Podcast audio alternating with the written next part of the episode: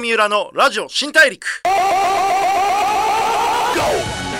んばんは。 エフエムきゅうじゅうさんエーエムせんにひゃくよんじゅうに 東京有楽町の日本放送からお送りしていきますラジオ新大陸、ザ・ブレイクスルーカンパニー号の代表で ピーアール クリエイティブディレクターの三浦貴博です。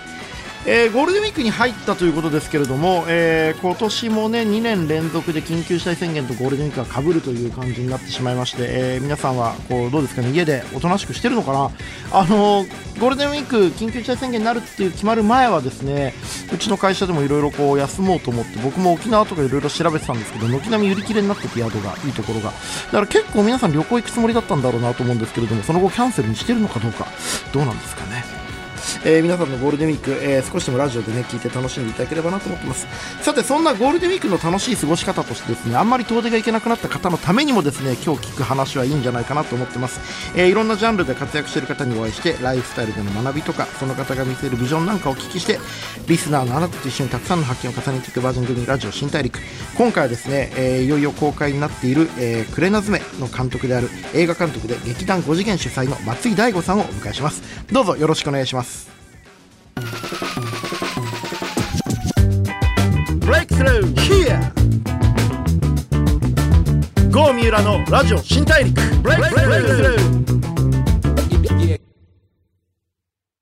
ザ・ブレイクスルーカンパニー号の三浦貴博がお送りしますラジオ新大陸。今回お話を伺うのは映画監督で劇団ご次元主催の松井大吾さんです。今日よろしくお願いします。こんばんは、松井です。よろしくお願いします。いや松井さん、あのーはい、初めましてですけど、ね、今日よろしくお願いします。よろしくお願いします。あのー、さんじゅうごさい。はい、さんじゅうごです、ね、僕今さんじゅうなななんで、あ、はいはい、割と同世代。そうです、僕の兄貴と同い年です、ね、あ、本当ですか、はい、どうもよろしくお願いします。聞いてた音楽とか一緒かもしれないですね。あなえ松井さん何聞いてたんですか。僕僕が本当に青春パンクとジャパニーズヒップホップがすごい流行ってて、はい、あ面白い、はいはいはい、それで兄貴がすごいドラゴンアッシュとかキングギドラとか聞いて、はいはいはいはい、僕はゴーイングステディとかそういうの聞いてたですね。なるほど。聞いてどういうの聞いてたの。僕ね、お母さんがオペラ歌手で、はい、お父さんが舞踏って怪しいダンスのダンサーで、はいはい、基本 J-ポップ をすごい否定されて育ったんですよ。はい、ああなるほど。J-ポップ、はい、J-ロック エヌジー な家庭で育って、はい、で小学校までずっとピアノとか合唱部やってて、はい、僕小学校で合唱日本一になってるんですよ。あらすごいですね。っていう謎のどうでもいいキャリアがあるんですけど、はいはいはい、それでもクラシックとかジャズばっか聞いてたんですけど、中学から急にヒップホップにハマって、はいはい、親の親の反発もあってキングギドラ、ライムスター、はい、あの辺にガーッとハマったっていう経緯なんですよ。なるほどなるほど。だから結構多分音楽とかちょっと近い世代で、はい、そうですね、はい、その気がします。いやでも今回ですね、松井さんはアフロ田中で長編映画初監督、はい、その後スイートプールサイド、安住春子は行方不明、アイスター真音など、まあ、本当にねあの毎回毎回ちょっと実験がありますよね、表現に。そうですね、はい、なんか今までにない日本映画を作りたいっていうっていう感じがすごい、はい、そのメジャーとマイナーみたいな、はい、そのヌーベルバーグ的なアートの、うん、こう衝撃場的なものと、えー、日本的私小説的なものと、まあ、ハリウッド的メジャーのもののみっつくらいしか映画の作品、大きくこのみっつくらいが多かったと思うんですけど、うんうんうん、はい、それのどれでもないやり方をすごく意識的に探してるなっていうのが、はい感じるんですよ。 あ, ありがとうございます。だからそういう意味で、はい、僕もまあ僕普段広告の仕事してるんですけど、はい、あのなるべく今までにないものを作んないといけないっていうプレッシャー、やっぱものを作る人間みんなあると思うんですけど、はい、松井さんはすごくそれに成功成功というか実際に実現されてるなと思って、はいはい、すごくお会いするのが楽しみでした。今日よろしくお願いします。えー、松井さん演劇、映画、ドラマだったりミュージックビデオ、小説の手掛けるジャンル幅広いですけども、はい、一番これ作ってる時が俺だなっていうのは何なんですか。えー、なんか作ってる、うん、その瞬間はそれが一番自分らしいって思うんですよね、うんうんうんうん、映画の撮影したらこれだなと思うし、うんうんうん、演劇の稽古してたらこれだなと思うし、うんうんうん、小説書いてたらこれだと思う、うんうんうん、なんかだからその時その時は一生懸命これだなって思うので、まあなんか基本的にこの作品全部を通してまだこのように言語化されていない感情が絶対あるって思っていて、それをこう、えー、お客さんをその場所に連れていくっていうことはどの作品を通しても思っていって、うん、でそのストーリーが一番これは映画に合ってるなとか演劇に合ってる、ミュージックビデオに合ってるとかで分けていくって形なんで、割とあんまり出し方は結構そんなに気にしてないんですよね。なるほどなるほど、はい、まあ、でまさに今言語化されてない感情をどうやって表現するかっていうことが、はい、まあ、ある意味表現の本質というか、はいはい、まさにそういうことだと思うんですけど、うん、表現で生きていくのってすげえ大変じゃないですか。大変ですね。あの僕広告のクリエイティブディレクターって仕事してて、はい、一応クリエイターってことになってるんですけど、うんうん、まあ、僕のやってることって結局企業のマーケティング、はあはあ、クライアントが作ったものを売るっていうことなんで、あのゼロイチ作るわけじゃないんですよ、うんうん、でそれに対して映画とか文学とか本当ゼロからいちでものを表現する仕事をするってめちゃくちゃ大変だし、はい、まあ食うのも結構大変だし、こうやって松井さんみたいにいい仕事をたくさん手掛けられるようになるまでって、まあ、努力と才能ももちろんですけど運も必要だったりとかして、うん、運と縁とそうですね、はい、こうやってその表現で生きていくっていうふうに決めた時ってどういう時だったんですか？えー、なんか僕本当に最初がすごいこう、うん、不思議で演劇をこうやってる中で、うん、えーと、アフロのプロデューサーが演劇見に来て、うん、ちょっとやってみないって言って映画を取り出してっていうのは、なんかこう映画監督になろうとしてなったわけじゃない、それこそ演劇でてっぺん取ろうと思ってたけど、うんうん、結局、まあ、てっぺんは取れず、むしろ無理の し, しないような大きさで演劇はやっていくとか、いろいろこうやっていったんで、うんうんうんうん、腹くくるぞってなったのはもうにじゅうろくしてバイト辞めた時とかかな。でもいまだにそんなになんていうんですかね、毎年の年収が上がっていくわけではない、うん、やっぱり去年より下がったとかもあるんですよね、うん、それはこういう仕事したからだとか、うんうん、だからうーん生活という意味ではそのゼロイチにこだわってるとずっと不安定ですね。でやっぱりなんていうんですかね、えーと、ワークショップやってくださいとか、うん、そういうお話はあんまりやらないようにしてて、はいはいはい、はい、いわゆる企業案件的なものとかはなんていうんですかね、それでお金をもらって、はい、そういうのをやってしまうと、うん、絶対そっちの方がいいに決まってるから、うん、生活においては、うん、ってなるのが怖いんで、うん、できるだけどんなに小さい仕事でもなんか作ることにこだわろう。でも今しれっとおっしゃいましたけど、はい、にじゅうろく市でその覚悟を決めたとおっしゃいましたけど、はいはい、その手前に演劇でこう、いや極端な話ですよ、はい、大人になっても演劇続けようって大変なことだと思うんですよ、それなりに、はいはいはい、にじゅうにさんで、はい、まあ、普通の人だったら大学卒業して新卒で、うん、就職するみたいなことが普通だと思ってて、はい、で僕もすげえ悲しいことたくさんあるんですよ。その僕早稲田だったんですけど、大学が、はいはい、あの早稲田とか慶応とか青学とか東大とかでダンスとか演劇やってて、はい、結構すげえいい感じの人ってたくさんいるんですよ、はいはい、でもみんななんかこう理由もなく、はい、こう割と葛藤もなく、まあ、こういうもんでしょみたいな感じで就職して、はい、うんうん、たまにそれこそこの後出てきますけど、友達と結婚式でダンスして拍手してされて終わりみたいな、はいはいはいはい、それはそれですごく素敵なことだと思うんですけど、うん、表現とか芸で生きていくっていうのをこう割と自然と選ばれたわけじゃないですか。そうですね。そこが結構すごいなと思うんですよね。そうだから僕もその慶応で演劇をこうやっていたんですけど、うんうん、一緒にやってた人とか先輩とか後輩とかもやっぱり劇団はみんなやらなくなるですよね、はい、でもその中に今はもう普通にこう就職して暮らしてる人だけど、はい、あの人すげえ才能あったなみたいな人いません？いますいますいますよね。天才だなってで天才に限って結構やめていって、うわーきついですね。そう僕はもうその人たちに教えたり憧れたりしながらやっていて、うんうん、でも気づいたもう僕とかその一緒にこの大学からやっているメンバーとかしか残ってなくってっていうのは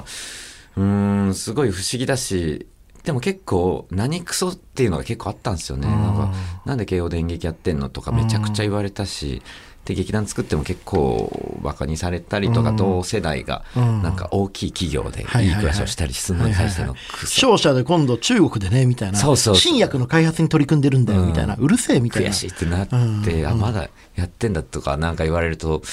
割と悔しさで結構やってたっすね、はい、ちょっと天才って就職しちゃう天才いるじゃないですか、はいはい、どうしてんですか？ちゃんと天才になるんですか？その後どっかで生かすんですか？いやめちゃくちゃ普通に結婚して な, なんていうんですかね、普通の幸せを見つけて、あ、まあ、すごいことですけどね。そうであの時天才だったよねって話しても、うん、ああそんなこともあったか母みたいな感じで結構ゆとりがあるというか余裕があって、うん、なんかすごい悔しいですね。悔しいですよね、はい、いや彼らが悔しいと思ってないことがちょっと悔しいくらいの悔しいですよね。そういう悔しいです。わかるな。いやなんかそういうその僕松井さんの作品のなんかこうなんかこう悔しさというか、はい悔しい気持ちみたいなものがすごい表現として昇華されてる感じがすごいしてて、いろいろちょっと聞いてきたかったなと思ったんですけど、はい、ちょっとさてちょっといろいろとこう具体的な話に出ていきたいんですけども、はい、しがつにじゅうくにちに公開になったばかりの映画、はい、クレナズメですけれども、はい、あの今回僕これがですね、はい、あのどうしてもちょっと今日、はいはい、ちょっとラジオまでに見れなくて、はい、でもあのあらすじとかいろいろ見ててもう絶対見たいなと思ってるんで、うんうん、必ず見に行きたいんで、はい、僕にネタバレなしでいろいろ教えてもらっていいですか？はい、あ、わかりました、はい、僕が、はい、そしてリスナーがプレゼンをするわけですね。見た時ににじゅうばいくらい楽しめるような話を聞きたいなって、はいはい、いや結構ハードル高いですね。でもあれじゃないですか、はい、例えば新エヴァンゲリオンとかも、はい、庵野監督のプロフェッショナル仕事の流儀を見てから見るのと、はい、あれ見ないで見るんだとやっぱ味わいがにじゅうばいくらい違ったんですよ。そうですね、苦労がこんなにあったのだって。ありました、ご覧になりました？まあ、もちろんもちろん、はいはい、あれはやっぱっ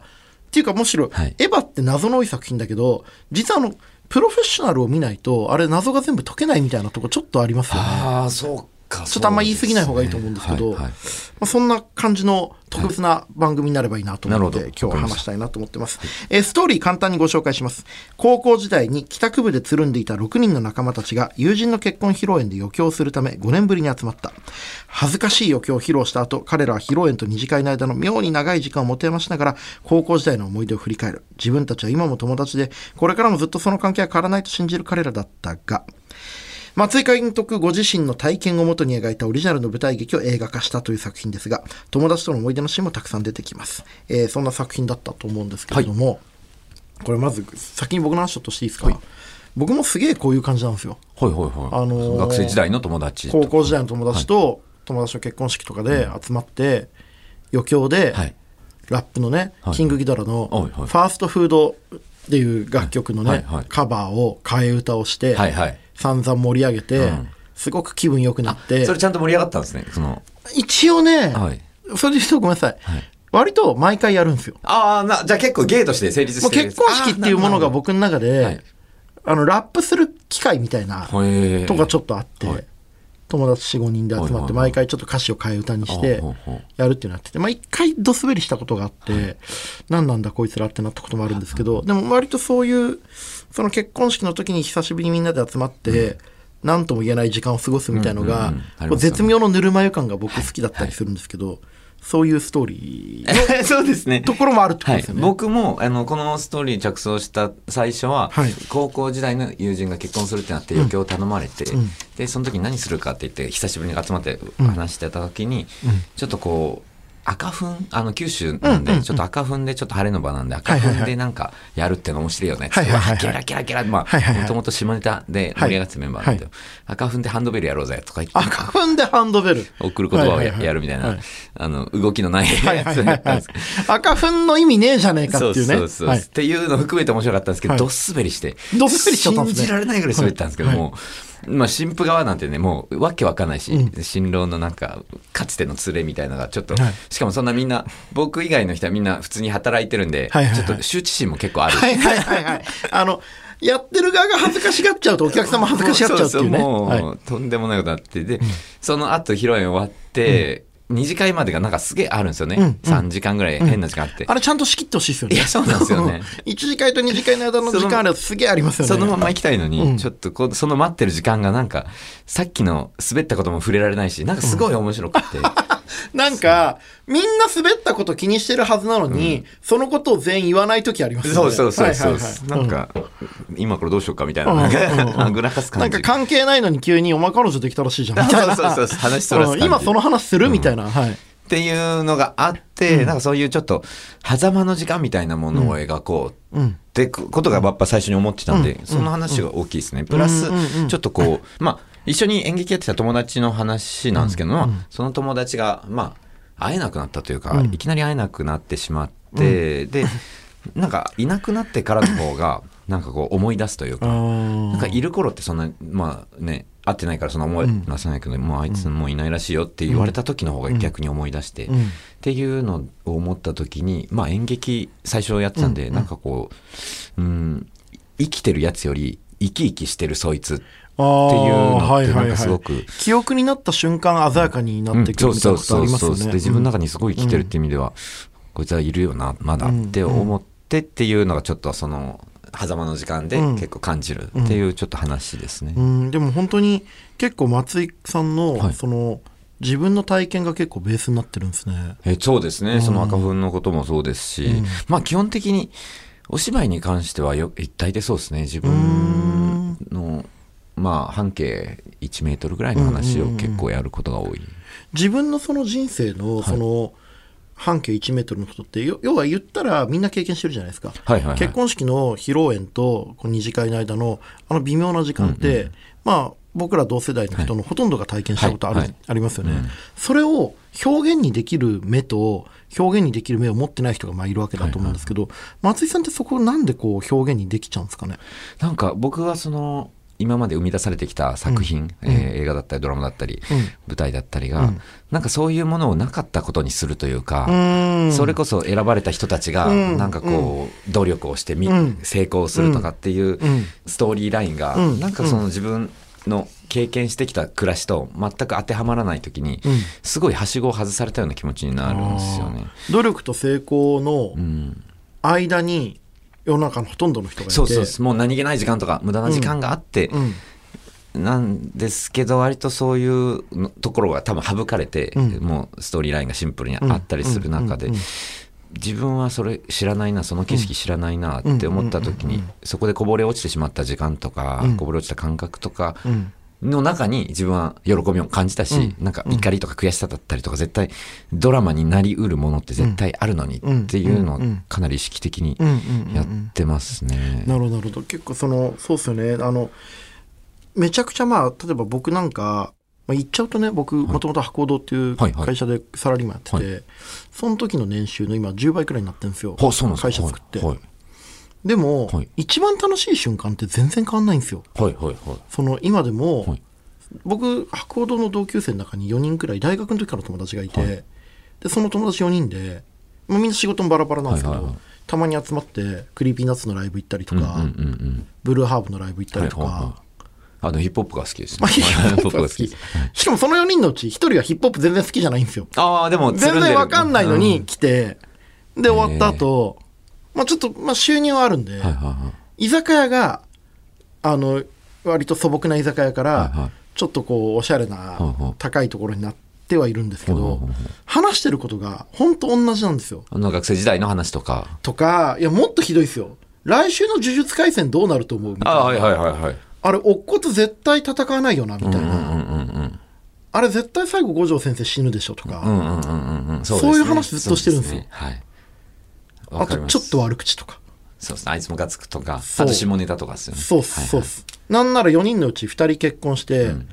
もうひとりは今再婚してバツイチで僕だけ独身でみたいな、はいはいはいはい、で延々とこうお互いのしょうもない話をしてるみたいな、うんうん、その時間の方がはるかに大事だい、はい、大事っていうのかななんかでも大事なんですよね。はいわかります。そこですよね、はい、なんかだから僕はそれがうーん初期衝動に近いのかなってこう思ってて、うん、最初に面白いって思ってる時間とか感覚とか、うん、で演劇なんでやってるのかってもういちねんのうちにかげつもう金にならない仕事だし、うん、なんですけど、うん、なんかそこにそもそもさみたいな、うん、なんかそういう生きるってさみたいな話をする場所という意味では自分にとってすごく大事で、うん、なんか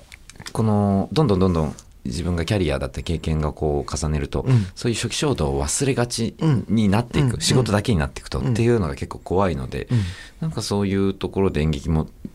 劇団だったりっていうのが大事だったりとか、うん、自分が作品を作る上では初期衝動みたいなものがこう、うん、こぼれ落ちないようにしてるっていうのはなんかその皆さんのこのワイワイする来週の漫画の話するみたいなのって絶対通じてる気がする。ですよね。でもそのそのしょうもない時間をベースにその要はクレナズメもそうかもしれないですけど、はい、その黒と白だけじゃない間のグレーゾーンというか、うんはいはい、クレナズメってまさにそういうことですよね。その日中の太陽が照ってる時間と夜だけじゃない間の時間みたいなことですよね、うん、そうですそうですその時間がの空気を映画にしてるってことだと思うんですけど、はい、これでも僕松井さんが非凡だなっていうか素晴らしいなと思うのは、はいまあ、ちょ僕今回の作品はまだ見れてないんですけど、はい、あのちゃんとドラマチックにするじゃないですか、はいはいはい、そこが結構、はい素敵だなと思ってて あ, あの割と文学的で穏やかで淡々としていて、うん、でもこの淡々とした時間の価値ってあるよねみたいな作品はそれはそれで僕素晴らしいと思うんですけど、はいはい、僕それを好きかって言ったらそんなに好きじゃないんですよ、うんうんうん、だけど松井さんの作品ってそこからちゃんと感情をもう振り乱して、はいはい、物語をぐいぐい動かして、うんうん、もちろん俯瞰で見るとアベンジャーズみたいに世界救ったとかいうことじゃないんだけども、うんうん、確実に何だろうな人生とか世界の見え方がちょっと変わってるじゃないですか、はいはい、登場人物たちの、はい、でそれは結果的に僕ら見てる人間の視点の変化にもなってて、うんうん、それがすげえなと思ってて、だからあの本当にそうあるじゃないですか、そのちょっと声ボソボソ系の日本映画とか、うん、その現代高校演劇とかもあるんですけど、うんうん、なんかね何済ましてんだよってすごい思っちゃうというか、うん、なんかこう、うん、せっかく非日常の暗闇の映画館に行ってきてるのに、うん、なんでこんなボソボソしたもので、うん、でまあ大きい声出されると出されると恥ずかしいんですけど、うん、っていうのの中でなんか僕はうーんそうですね、自分のこう劇的な体験をやっぱり映画館でしてほしいって思うし、うん、なんかこう恥ずかしくなるんですよね、なんかちっちゃい声で喋ってると、うん、なんかかっこつけてる風に思われたり、気取ってんじゃねえみたいな、そうそうそう、うん、自分で撮っててもやっぱそう思うから、うん、ちょっとこう振り回したいし、うん、なんかこうそこでなんか生き物のような、うん、なんか作品を作りたいなっていつも思ってるんで、そうだからね、これこんな言い方したらすごい失礼かもしれないですけど、はい、ちゃんと面白いっていう、ああありがとうございます。なんか、はい、高校生のあ高校時代の友人たちが久しぶりに集まって淡々とそれぞれの人生を見つめ直すムービーみたいなこと言って、うんうん、高尚な雰囲気かもしれないけど、うんうん、見たらちゃんと面白いっていうことが予想できるし、うんうん、そういうものを作ってこられてるじゃないですか、はい、そこがなんかこう表現者だし同時にエンターテイナーだなっていうのがすごい僕好きだなと思うんですよね、うんうん、ありがとうございます。いやそうなんですよね。映画でも映画やっぱ楽しいですか、作ってて。そうですね、映画がやっぱり一番積み重ねる作業として、うん、なんか面白くしていく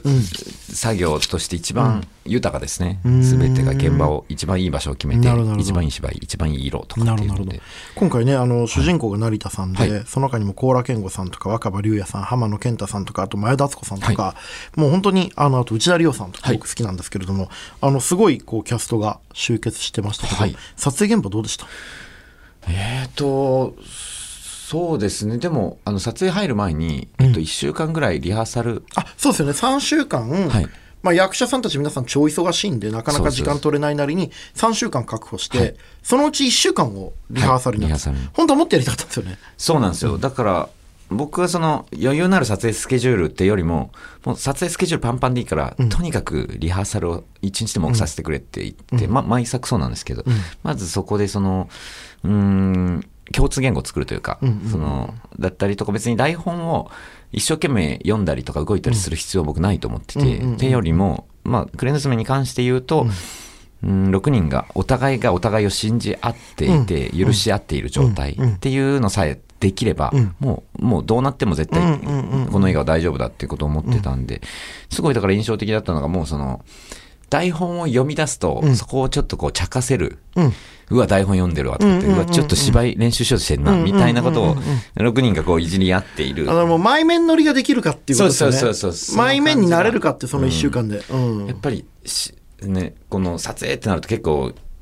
それだけをしちゃうと、もう、もうなんていうんですかね、台本一生懸命言ってで、うん、カット OK ってなっていくとすごく余白がなくなっちゃうので、うん、なんかうーんそれは結構意識しましたね。だから結構男子校みたいな空気で現場はいました、うんうんうん、いいですね、はい、でもなんかこうこれだけのね役者さんたちが、ねはい、忙しくてこう著名な方がたくさんいると、うん、ディレクションとか結構大変じゃないですか？いやえっ、ー、と、うん、やっぱり本当に特に今回はその自分の作品を見てくれたりとか、うん、そのその作品に飛び込みたいと思ってくれて参加してくれたので、うんうん、本当結構謎の展開というか、うん、結構とんでもない展開になったりするんですけど、うん、そこも全然あの、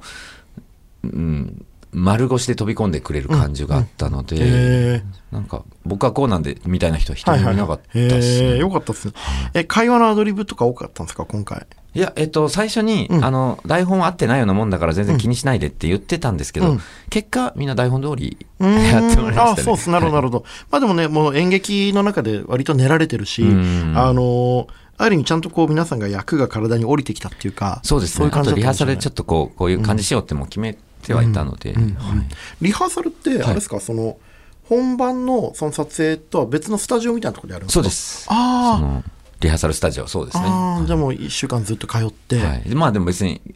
もうずっと雑談ですよね、ずっと雑談して、うんうんうん、ご飯食べたりとかして、うんもう共同生活みたいな、そういう感じですね。あやっぱ前面乗りですよね。うん毎面乗りってなんですか。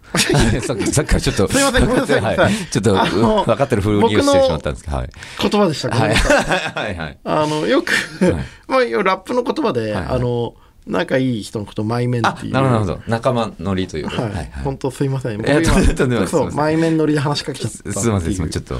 分かってるふりをしてしまって。すいません、いやいや、もうさ、すごい恥ずかしくなっちゃいました。はい、えー、っとちょっとごめんなさい。まだねこの後ちょっとクレナズメの話いろいろ聞いていきたいと思ってるんですけれども、はいえー、クレナズメ現在テアトル新宿ほか全国公開中です。松田ちょっと今日いろいろ話ありがとうございます。ありがとうございました。なんか僕の言いたいことばっかり言っちゃったんで、いいちょっともっとお話伺いたいんで来週もどうぞよろしくお願いします。ありがとうございます。よろしくお願いします。